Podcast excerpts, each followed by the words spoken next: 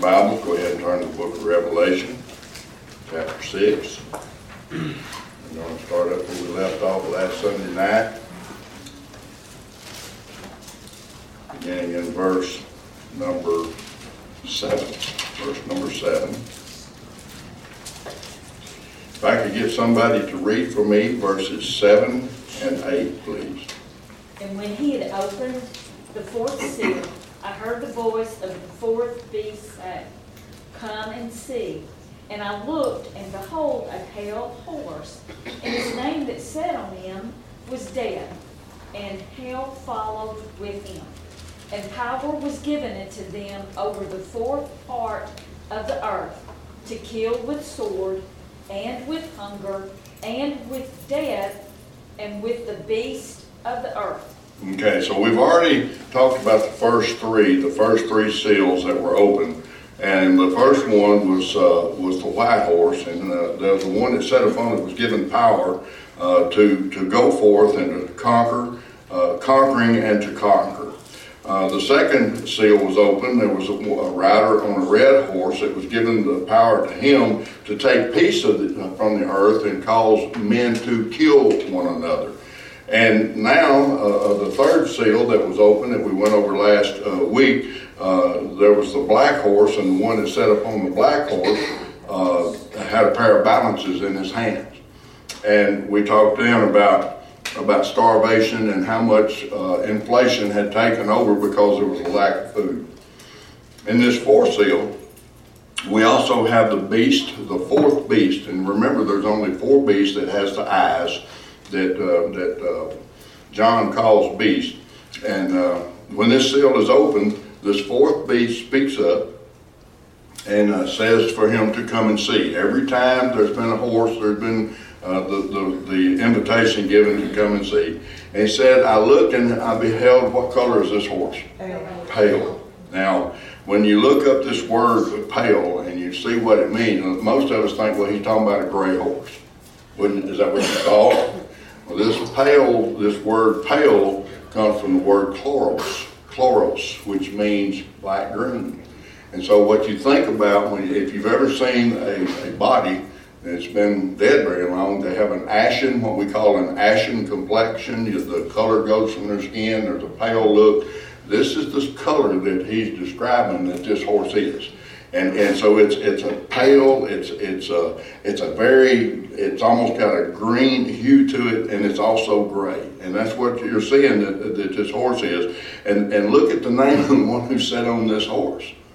His name is Death. You know, we talk about the death angel and he's got the sickle and all this stuff. And this death angel here that's riding this horse right here says when he rode this horse, hell followed him.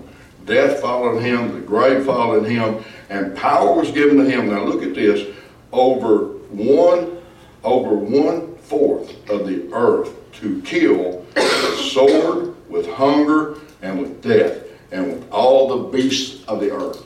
Now when you look at these things, at how people are killed, you already seen where one of them had the sword.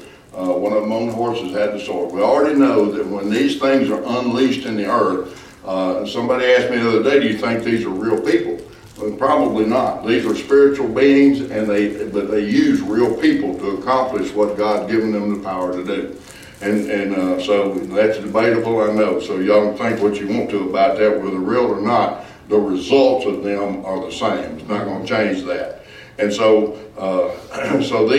this man that's on this horse, this one called Death, and notice that it's spelled with a capital D, and hell is spelled with a capital H in this writing for whatever, in the King James Version anyway.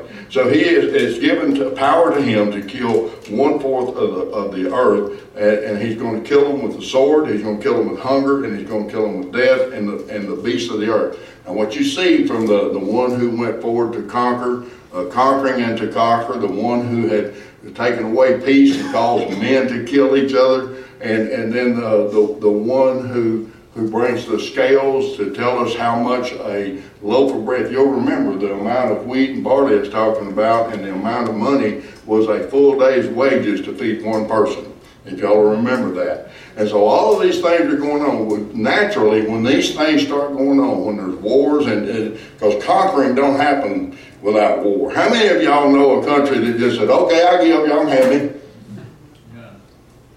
Yeah. Who does that? I mean, you know, France did it in World War II to the Germans. They just were not fighting, but they did fight. And a lot of their people died. But anyway, so there's a lot of death involved here. And when you have war, and you also have famine, and you have all of these other things that happen, when peace is taken from the earth, and when everybody starts to kill one another and look at one another this way, everything on this planet suffers from that. All the wildlife suffer, the fields, the crops, the food, the water, everything suffers from that, okay? And so we talked about last week that if you want to control a people, you control their food and you control their water, and you will control those people. Amen? That is a true statement. And so what we find here when this thing called death, or this one called death, on this pale horse that hell or the grave followed him, and he was given this power. Now think about this. There's 8 billion people on this planet right now. That's a rough estimate. If 1/4 of the people died, how many would be dead? 2 billion. 2 billion. What length of time do we talk about this all happens in? 7 years. And we don't know the exact time of this happening right here where it fits into this scenario, because we're going to find out later on that there's going to be a third of them taken again. And so we find here that this guy is given the authority to kill at least 2 billion. If it was in our day, it would be at least 2 billion people. Let that sink in a minute.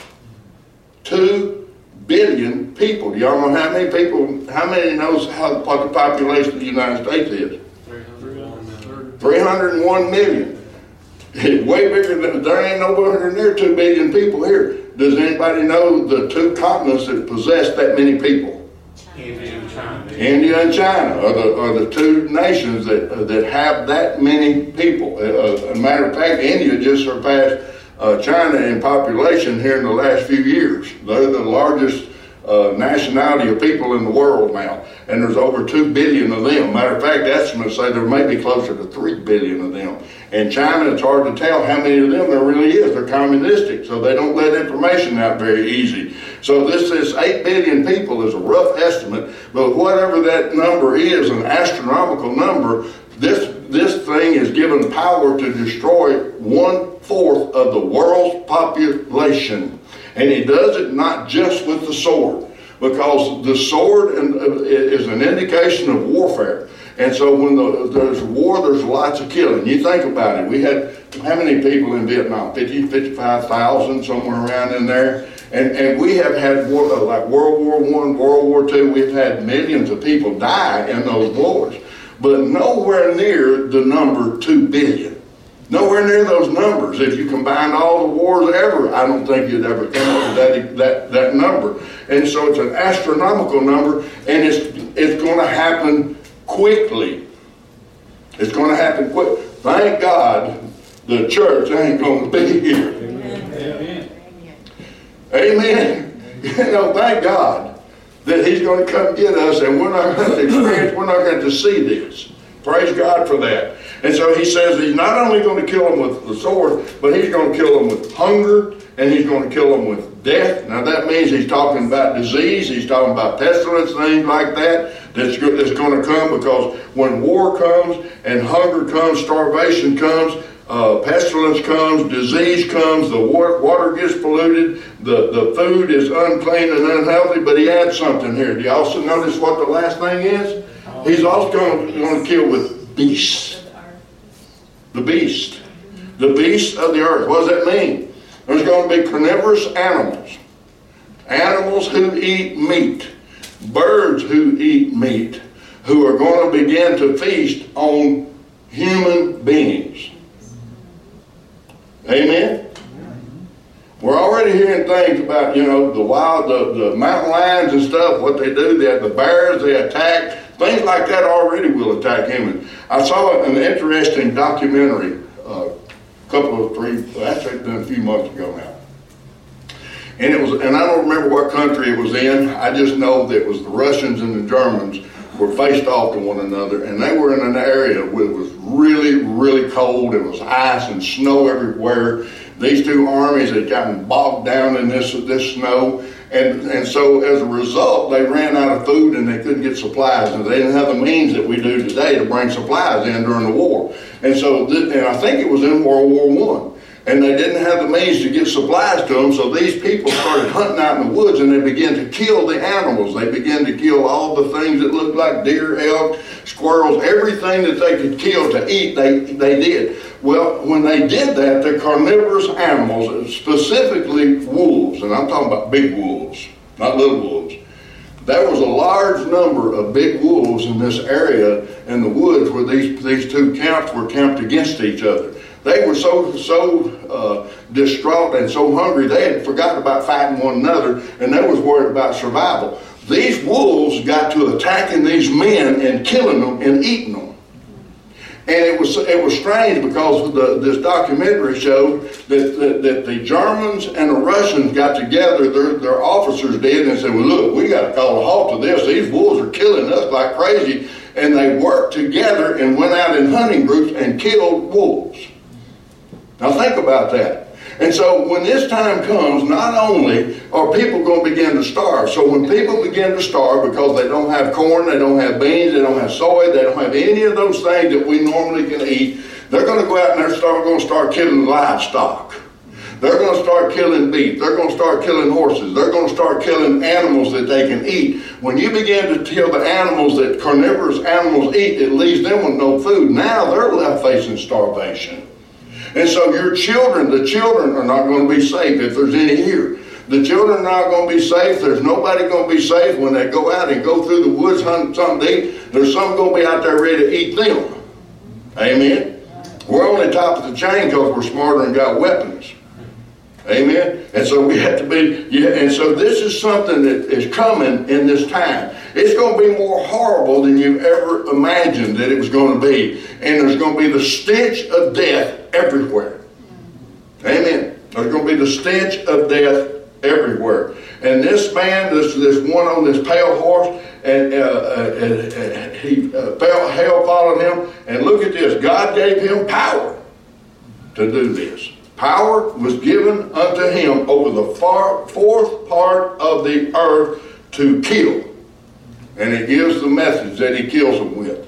And so this is what's happening. This is something that's coming. This is why it's called tribulation. And now listen, you got to remember what kind of God would do that.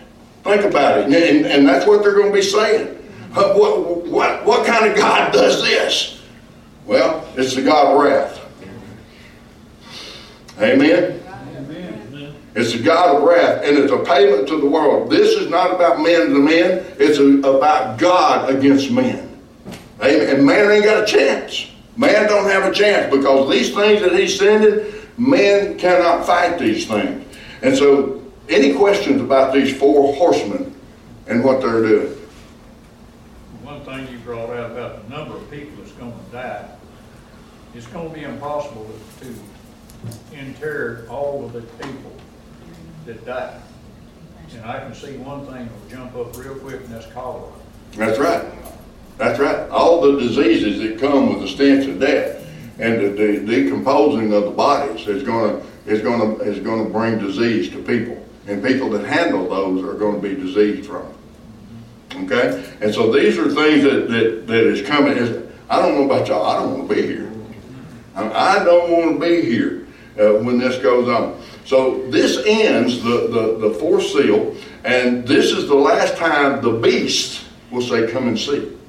And it's kind of ironic to me, and I tried to figure this out, why with the first four the beast said, come and see. And it's almost like they are controlling, or they're seeing where these things are going and all these things that is going on. But it's just kind of ironic to me that it mentions that every time one of these horses shows up, this beast, one of the beasts would say, come and see, till all four of them had said that. And it was the four horsemen of the apocalypse that he has shown them, and that's what we call it. Okay, if there's no more comments or questions. All right, let's move on to the fifth seal. the fifth seal. Somebody read for me verses 9 through 11, please. And when it opened the fifth seal, I saw under the altar the souls of them that were slain for the word of God and for the testimony which they held. And they cried with a loud voice, saying, How long, O Lord, holy and true, dost thou not judge and avenge our blood on them that dwell on the earth? And white robes were given unto every one of them. And it was said unto them that they should rest yet for a little season until their fellow servants also and their brethren that should be killed as they were should be fulfilled. Now this is very interesting to me. This is still within the 7-year period. This is still after the horsemen are let loose on the earth. After these things, I don't really believe that as these 4 horsemen are let loose that these things are happening instantaneously as they come to the earth. I think this is something that comes through a period, a process of a little bit of time. It's not going to be a whole lot of time because it's all going to happen in 7 years. And so it's happening, and it's not going to happen just immediately like this. But it could. But I just don't think that it does. And so it's when this fifth seal is opened, who's opening the seals? The Lamb. The Lamb that was slain. Remember, he's opening the seals. And when the fifth seal was opened, John saw something. And he had nobody told him to come see. He didn't have to be instructed. He saw something immediately when the fifth seal is open. Now remember, as these seals are open, John is seeing into time. He's seeing into events. He's seeing into those things. The Lord has led him there to write down revelation to give to us so we know what's coming. These things he's seeing and writing about have not taken place yet. Remember that. So he's seeing these things, and not in real time. He's seeing them in future time as the Lord is allowing him to see. God can do that, by the way. We call it visions, trances, and you wouldn't believe the stupid arguing over, did he really go up there? Was this just a trance? Was he in the vision? What difference does it make? He saw it, and he wrote it down, and I believe it, don't you? I believe it, and so that's all that matters. And so when he had opened this fifth seal, he said, I saw under the altar, now look at this, the souls of them that were slain for the word of God and for the testimony which they held. Now when I first read that, I thought, okay, these are the people that were killed during the tribulation. I don't think so. This is Gary. I don't think that's who they are. And so, look, and I'll get to it in a minute why I don't believe that's who they are. The Bible don't tell us who they are. You notice that? None of the things that John saw, he's mentioned one single earthly name. Not one. Okay? You would think by now, John being one of the apostles of the Lord, he would see somebody of his, the apostleship that have gone on ahead of him because they're already dead. But he's never called one name. He never says, I saw Thomas, I never saw Peter, I never saw Isaiah, I never saw Moses. He's never mentioned one name. And so he doesn't do that here either. And look at what he says, they cried a loud voice saying, How long, O Lord, holy and true, dost thou not judge and avenge our blood on them that dwell on the earth? Now listen to me. We always think when I leave here, I'm not going to remember this place. This scripture right here tells us, for those who say when you die you don't go to heaven, this scripture tells us when you die you go. Mm-hmm. And not only do you go, but at this moment in time that he's looking at, they remembered earth. Oh, it's quiet in here now. Mm-hmm. They remembered. You know why they remembered? It says they did. It says, how long are you going to wait, holy and true, dost thou not judge and avenge our blood on them that dwell on the earth? They knew they were there, and they knew they had been killed for him. And they're wanting to know. Now, I've got a theory about this, and it's just a theory. Y'all can rebuff it or whatever, or not believe it. It's up to you. It's just something that I think the Lord showed me. And when you look in the book of Hebrews, chapter 11, it gives the people of faith. And it gives all of the patriarchs and the great victories that they won. But at the end of that chapter, he talks about someone else. He don't even name names.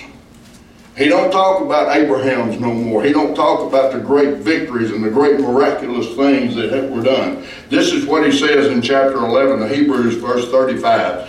He said, "Women received their dead raised to life again, and others were now this is the one I want you to listen to.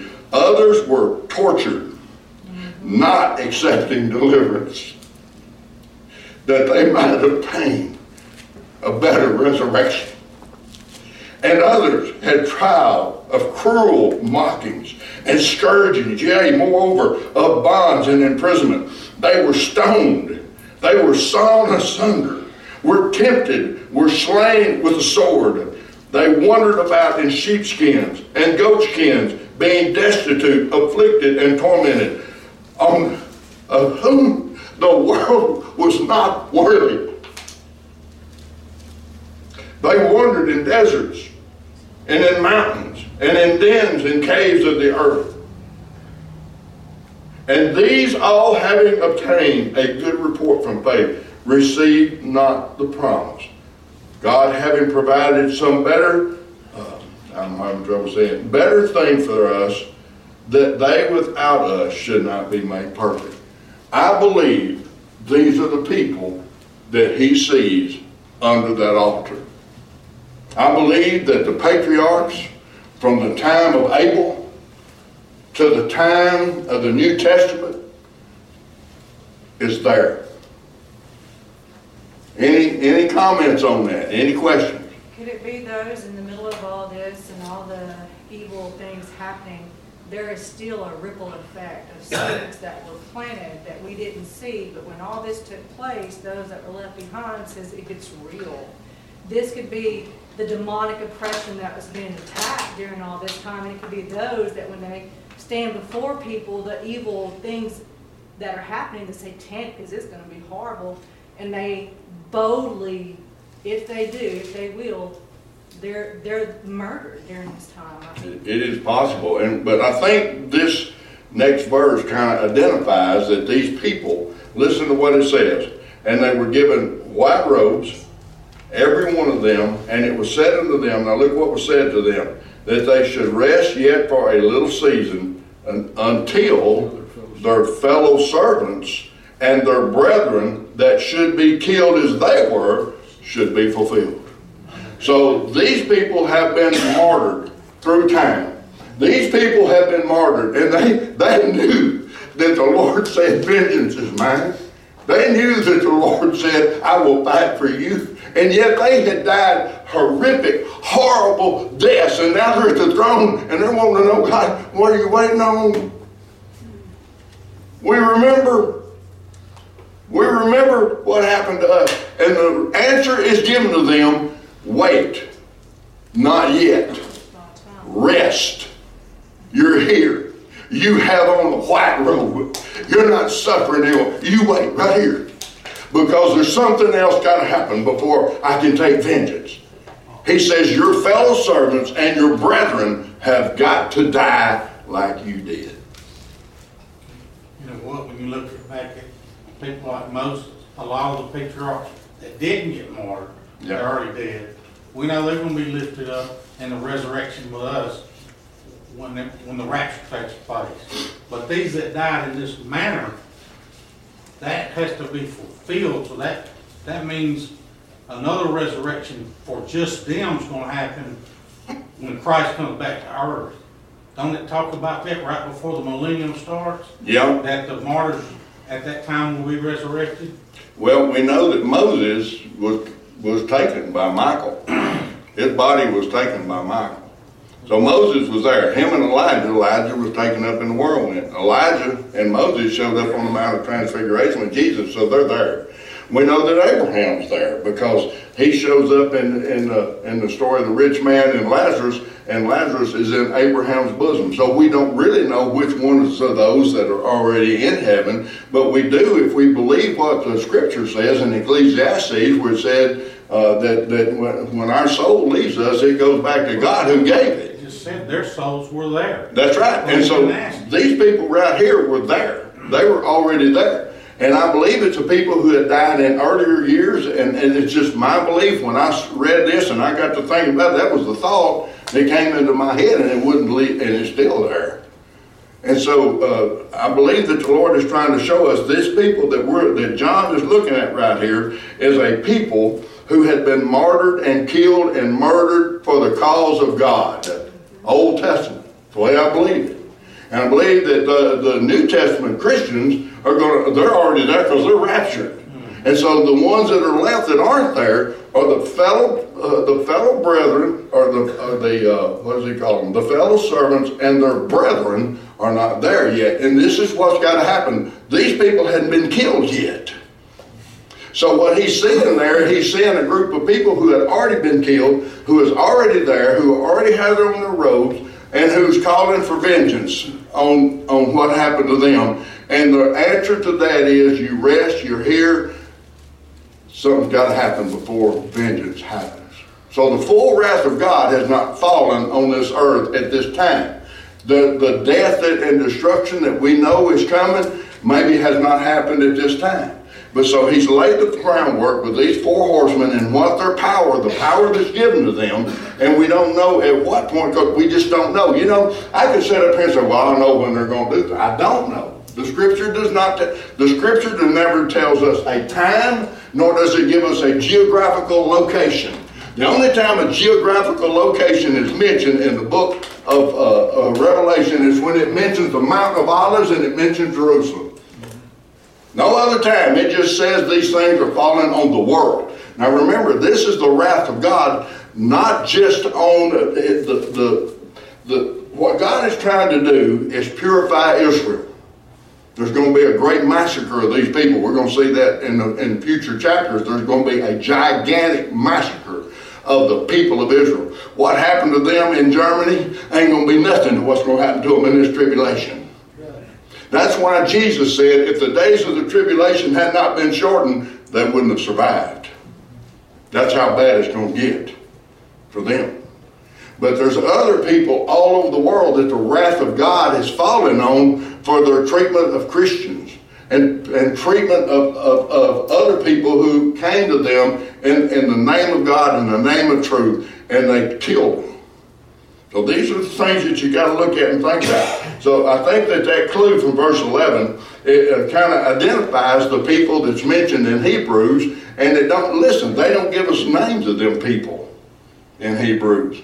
If you'll notice, the fathers of faith, they give names.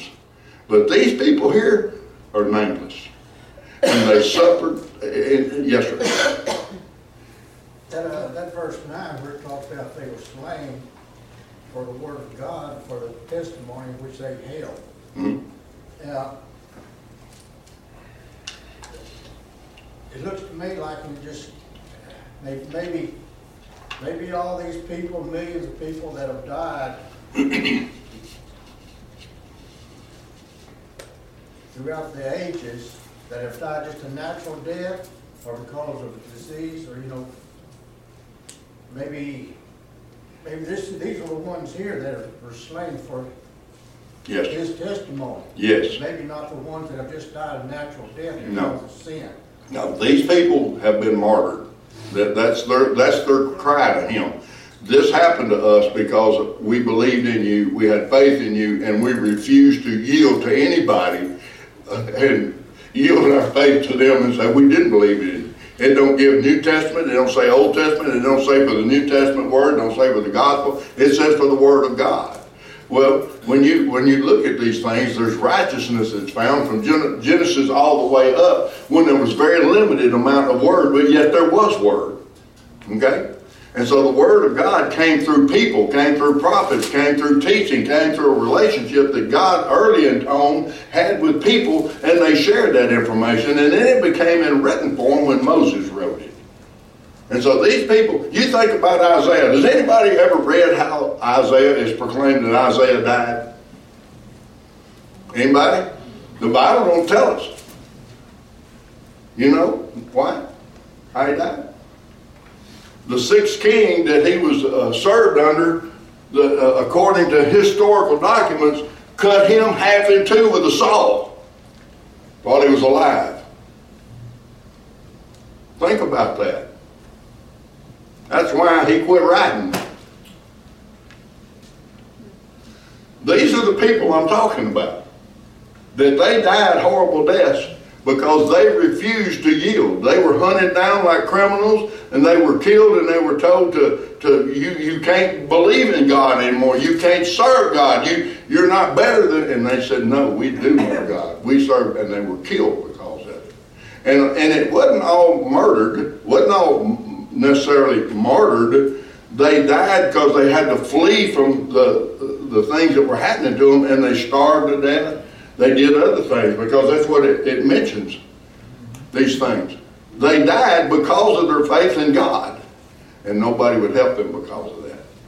And so this is the people that we're looking at, and I just feel like that this is a right interpretation of it. I feel like these people, because of what he says about, no, I can't do it right now, rest for yet a little season. A little season, he says, because he knows that these other people are going to die very soon. Yeah. You know something else that has to be, though?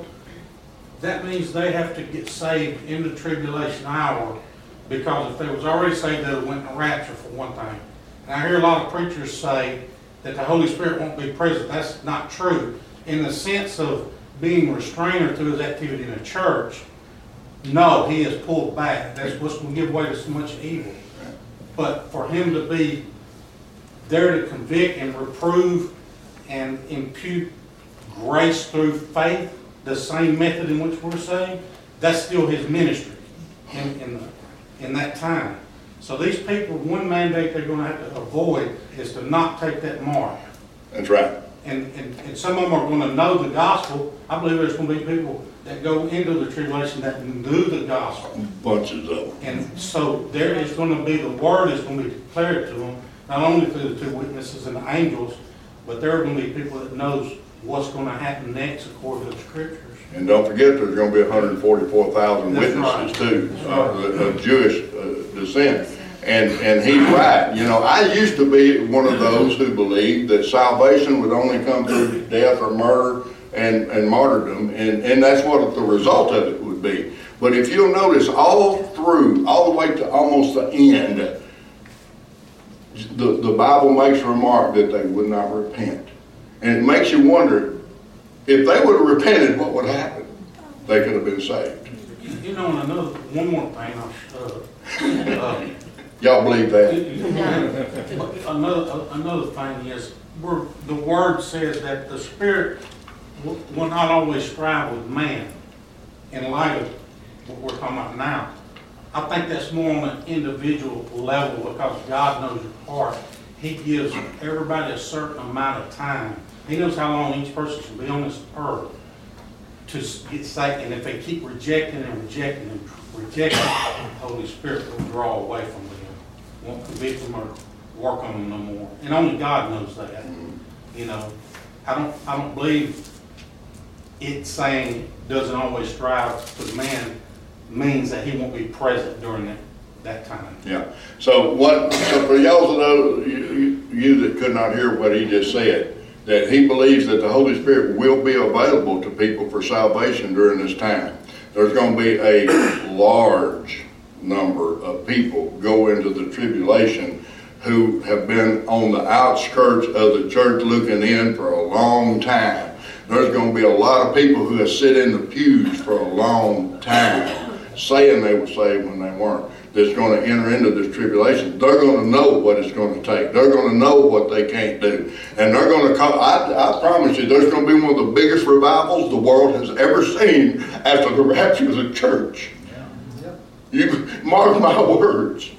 And those people will be saved because the Holy Spirit is not pulled from salvation. He's pulled from restraining the Antichrist. That's right. Okay? That's right. I believe that too. I lean toward that very heavily. Do we know for sure? No. But we do know that the people who make it to heaven from the tribulation are going to die. Yes. They're going to die. Yes, sir. 7-year tribulation period? Uh-huh. Okay, I've heard preachers talk about 7-year tribulation period. And then the next statement, they may make a statement about first 3.5 years is going to be peace. Yeah. Okay? How can there be peace for the first 3.5 years if it's supposed to be a 7-year period of tribulation? It's going to be a 7-year period of tribulation. But and the great tribulation. Now, and it's the great tribulation, that's right. But you're right, there's going to be a 3.5-year period. That's the reason a lot of people believe that in the there's going to be the rapture in 3.5 years. This is where this comes from. And there is going to be war, there's going to be still be conquering, there's still going to be death during this first 3.5 years. But it's going to be like something like you're seeing now with war, with devastation. It's going to be unexplainable, but like the Lahaina fires and the wildfires over here and the earthquakes and they're going to be explained away.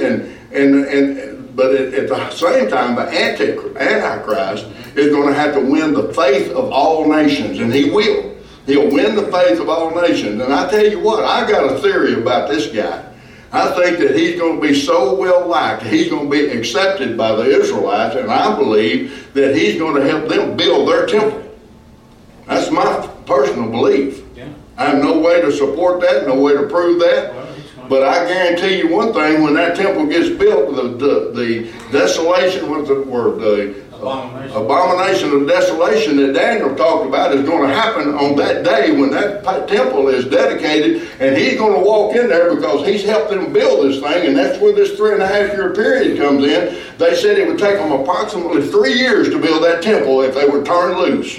At the end of that three years, they're going to have this biggest celebration the world has ever seen. They've got all those red heifers. They're going to have slaughter. They're going to do sacrifices. He's going to be invited because he's opened the door for them to do that. And he's going to walk into that temple. He's going to go into the holiest of holies. He's going to sit on that mercy seat and say, "Here I am." And hell's fixing to break loose when he does that. I believe when that happens and they realize he betrayed them is when he's going to receive that deadly wound. Yeah. It's not going to kill him. Yeah, that is just a theory of mine, Sam. That is nothing in the scripture that can prove that. We just know that time of the abomination of desolation is going to come, and that's what it is. And a lot of people say, well, it's already happened when they sacrifice the pig on the altar of God. No, that's not what we're talking about. The abomination of desolation is when the Antichrist comes into that temple and proclaims himself as the Messiah, God in the flesh. I know. Chapter 11, chapter 14 or somewhere, and John sees a great multitude, and he asks who they are, and it says these are they which come out of the great tribulation. That's right. Come out of the great tribulation means you have got to have gone into it. That's right. And we're going to see that. Matter of fact, that's in the next chapter, I believe. Yeah, the multitude in white robes. And those people that you're talking about are the people that they're telling these other ones to wait on. That number, that group right there, is who he's telling them to wait on. And we're gonna talk about that when we get to that group of people, who I think they are. And I think it's going to be shocking. I told y'all when we started this that a lot of the stuff that you heard and believed all your life about, because see, at this point right here, there's still an earth. It's in the process of fixing to be annihilated. Now, before it can be annihilated, it goes through a 7-year tribulation. At the end of that 7-year tribulation, Jesus Christ himself comes down and puts his feet on the Mount of Olives. Splits it half in two. Israel is at war. The nations of the earth are gathered together. They're killing them right and left. And that's why Jesus said if the time had not been shortened, there wouldn't have been any of them left. He's going to come down and set his feet on. It's going to make a valley. The survivors of Israel are going to skirt between that valley, and he will keep them safe. He's going to cast out the Antichrist into the burning pit. He's going to put the false prophet in the burning pit. They're going to put Satan in a bottomless pit and bind him for 1,000 years, and he's going to set up an earthly kingdom like they were looking for when Jesus came, and he's going to rule and reign for 1,000 years. People will live, people will die, there will be babies born, there will be all this going on. The Bible says people will live 100 years. We talked about that in Isaiah the other day. Isaiah prophesied these things, how it was going to look. There's more talk in Ezekiel and Isaiah and other Old Testament prophets about the 1,000-year reign of Christ, because that's what they wanted. There's no talk of the church in the Old Testament. Amen? because these are all Jewish prophets that are prophesying and stuff, and they're prophets prophesying concerning God and the Jews. Now Isaiah was really bold. He said that the Gentiles would come to him. That's happened. We've seen it happen. We're here. Amen. And we're here because Jesus became a rock of offense and a stone of stumbling to Israel, and he turned to the Gentiles. And the Gentiles saw a great light, praise God, and I'm glad we did. And that light's still shining for the Gentiles today, but the time of the Gentiles is going to come to an end, and when it does, the church is out of here. Antichrist at the beginning of the period of tribulation will bring peace to the nation of Israel. Sure. No one has ever done that. He's going to get it to them. That's the peace he's talking about. For the first 3.5 years, the Antichrist will have a peace treaty between Israel and all her enemies, Arabs, whatever. I don't know where he'll have a peace treaty between them, but he will have it made where they can build their temple. And that is their sole purpose right now, is to have that temple built.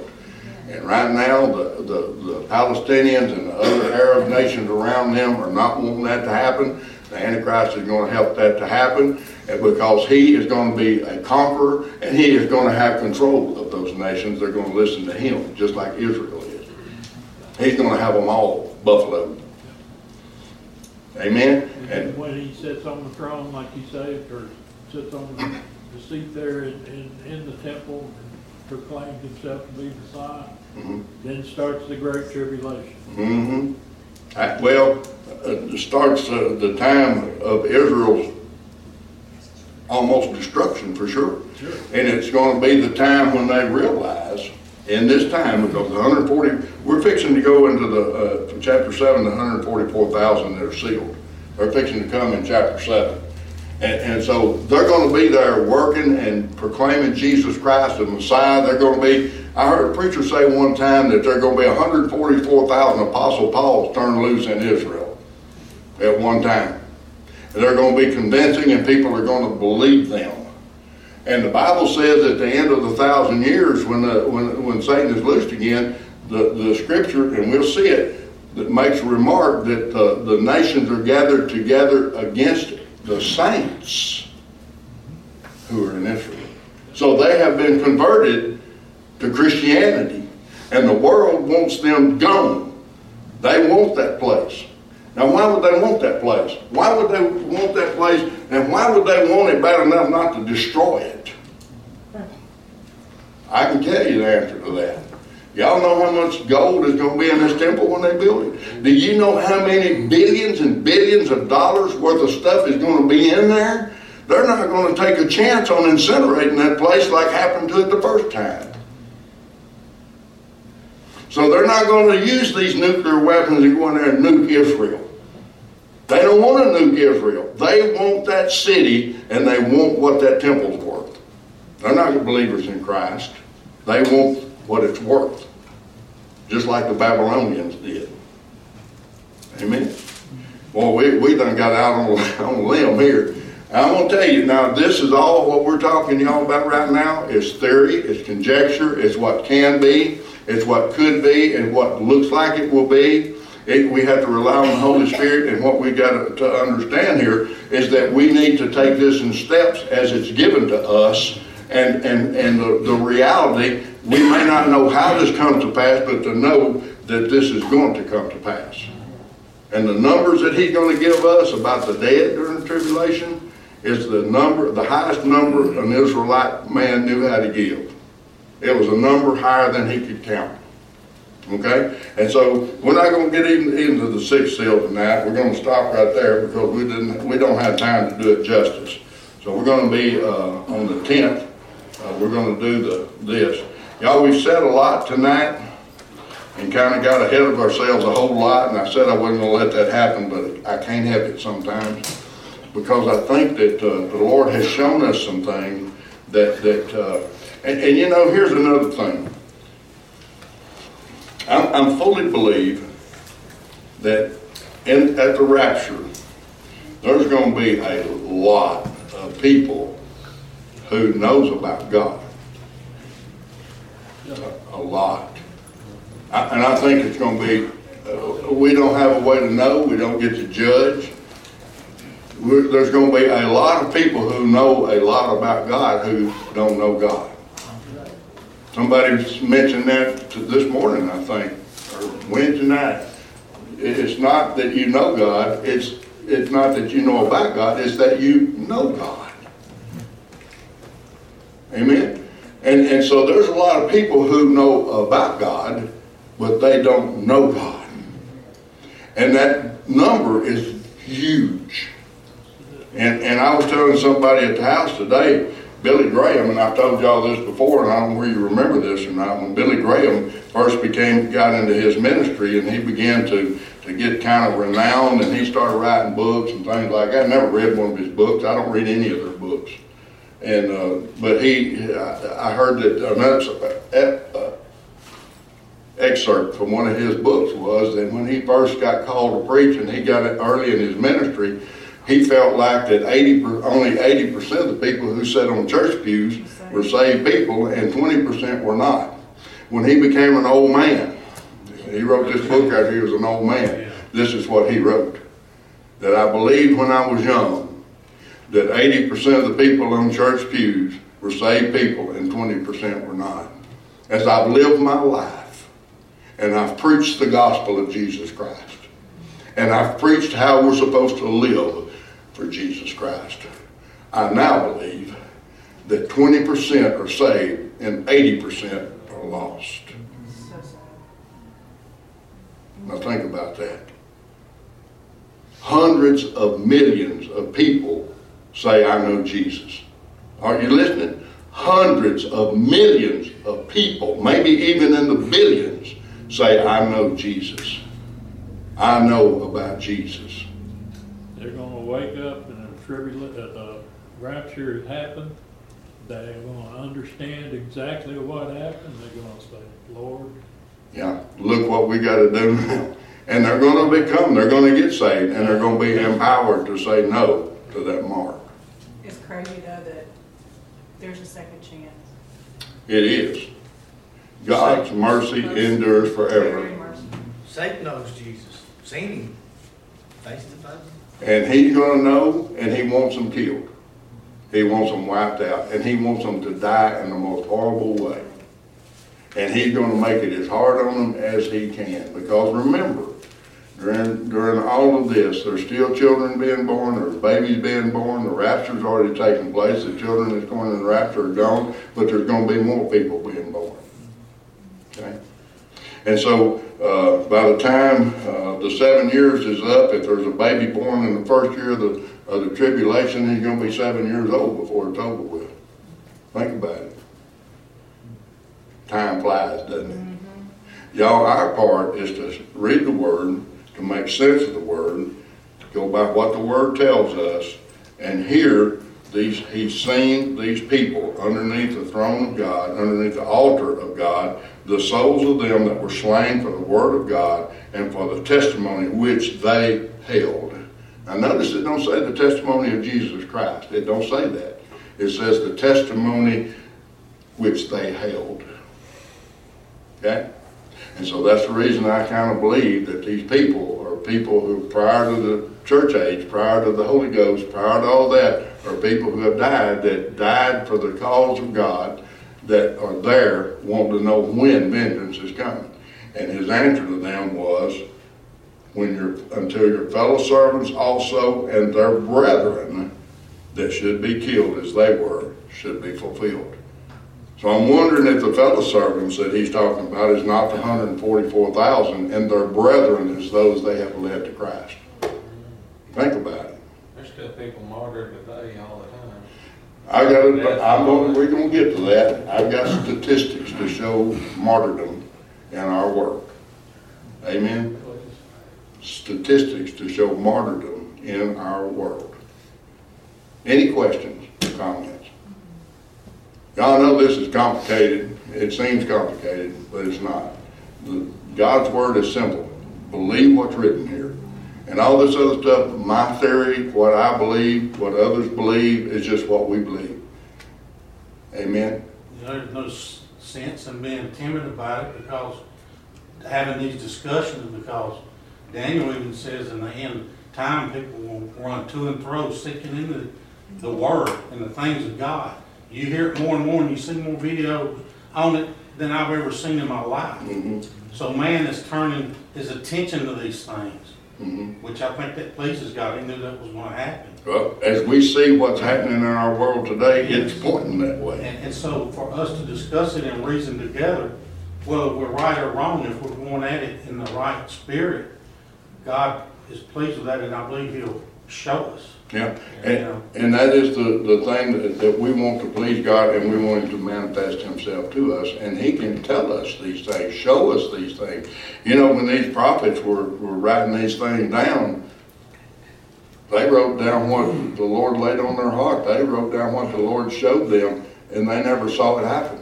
A lot of some of it they did, most of it they didn't. The things they wrote about the end time, and y'all, I have purposely not gone into the Old Testament while we're studying Revelation.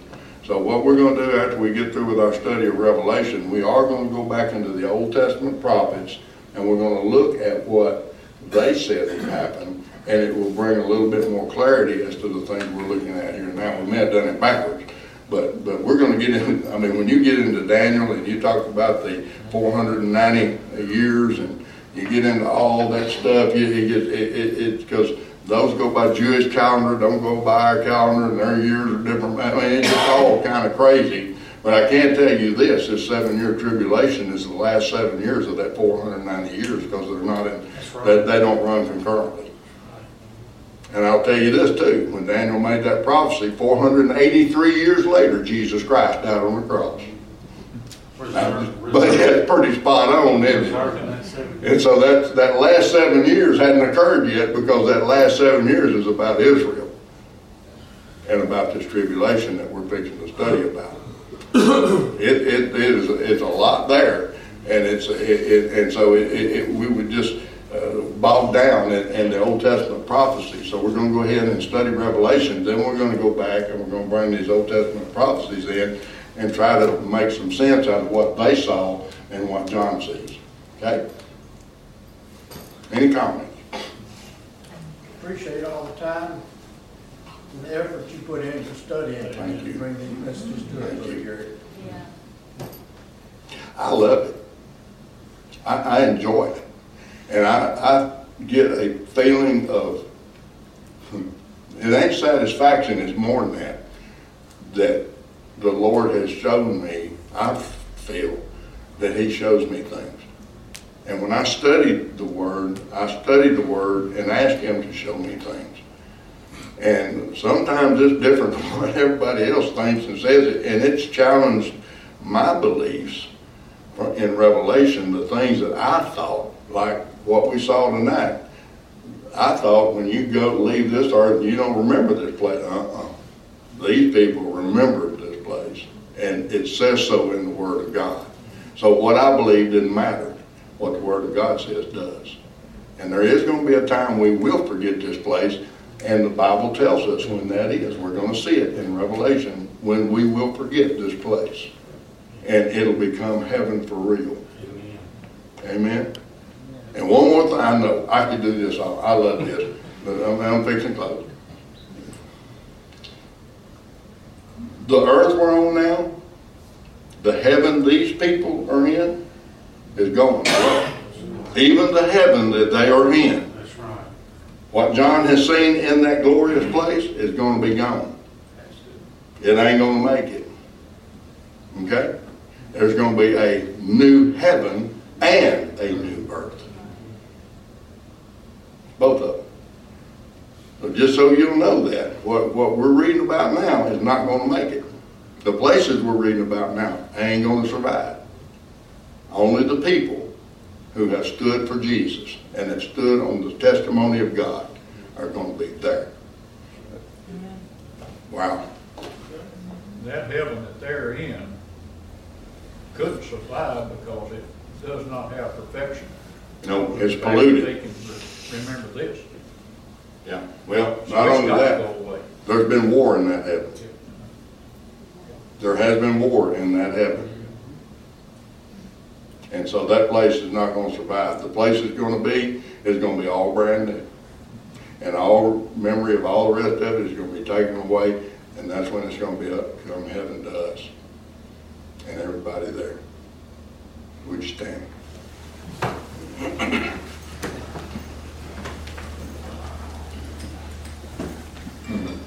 God's good, isn't he? Amen. Did y'all understand anything tonight? Yeah. Not that much.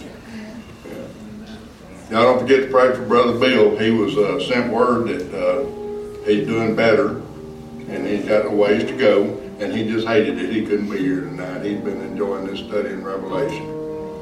So y'all be praying for him. If you get a chance to go see him, he's in room 320 South, and he'll take visitors, and go by and see him and tell him you love him, thinking about him, pray with him. Would you bow your head and close your eyes, please? All these altars are open. The thing that we studied here is one thing we know for sure. Only those who are saved are going to be there. No one else. I think we're going to see that there's a great number of people who thought they were that weren't. I think Jesus shows us. He gives us the parable of the wheat and the tares. He gives us the parable of the judgment, where people say, we know you, we did these things in your name, we did this and we did that, and then say, I don't know who you are. It ain't about those things. It's about, do you know Jesus, and are you filled with the baptism of the Holy Ghost? That Spirit will quicken us when He comes. These altars are open if you want to pray.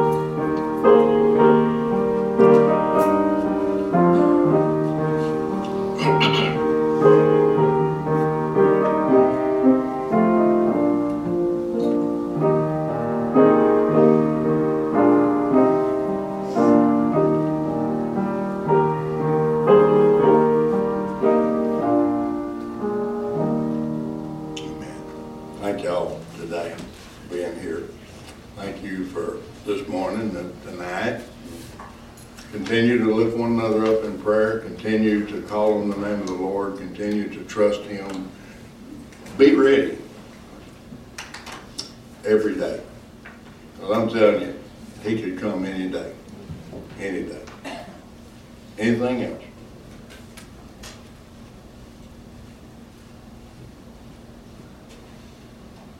Okay. Brother Dale Swint, will you dismiss us, please? Thank you, dear Lord, for allowing us to be here and bringing us to your house safely. Lord, we just ask that you bless each and every one who showed this evening, and give them a special blessing. Protect them, and they return into their home place. Lord, thank you for Brother Gary, the time and the work that he studied. And thank you, Lord, for your blessings on him to understand enough to tell us, and so that we can understand in a manner that we can understand.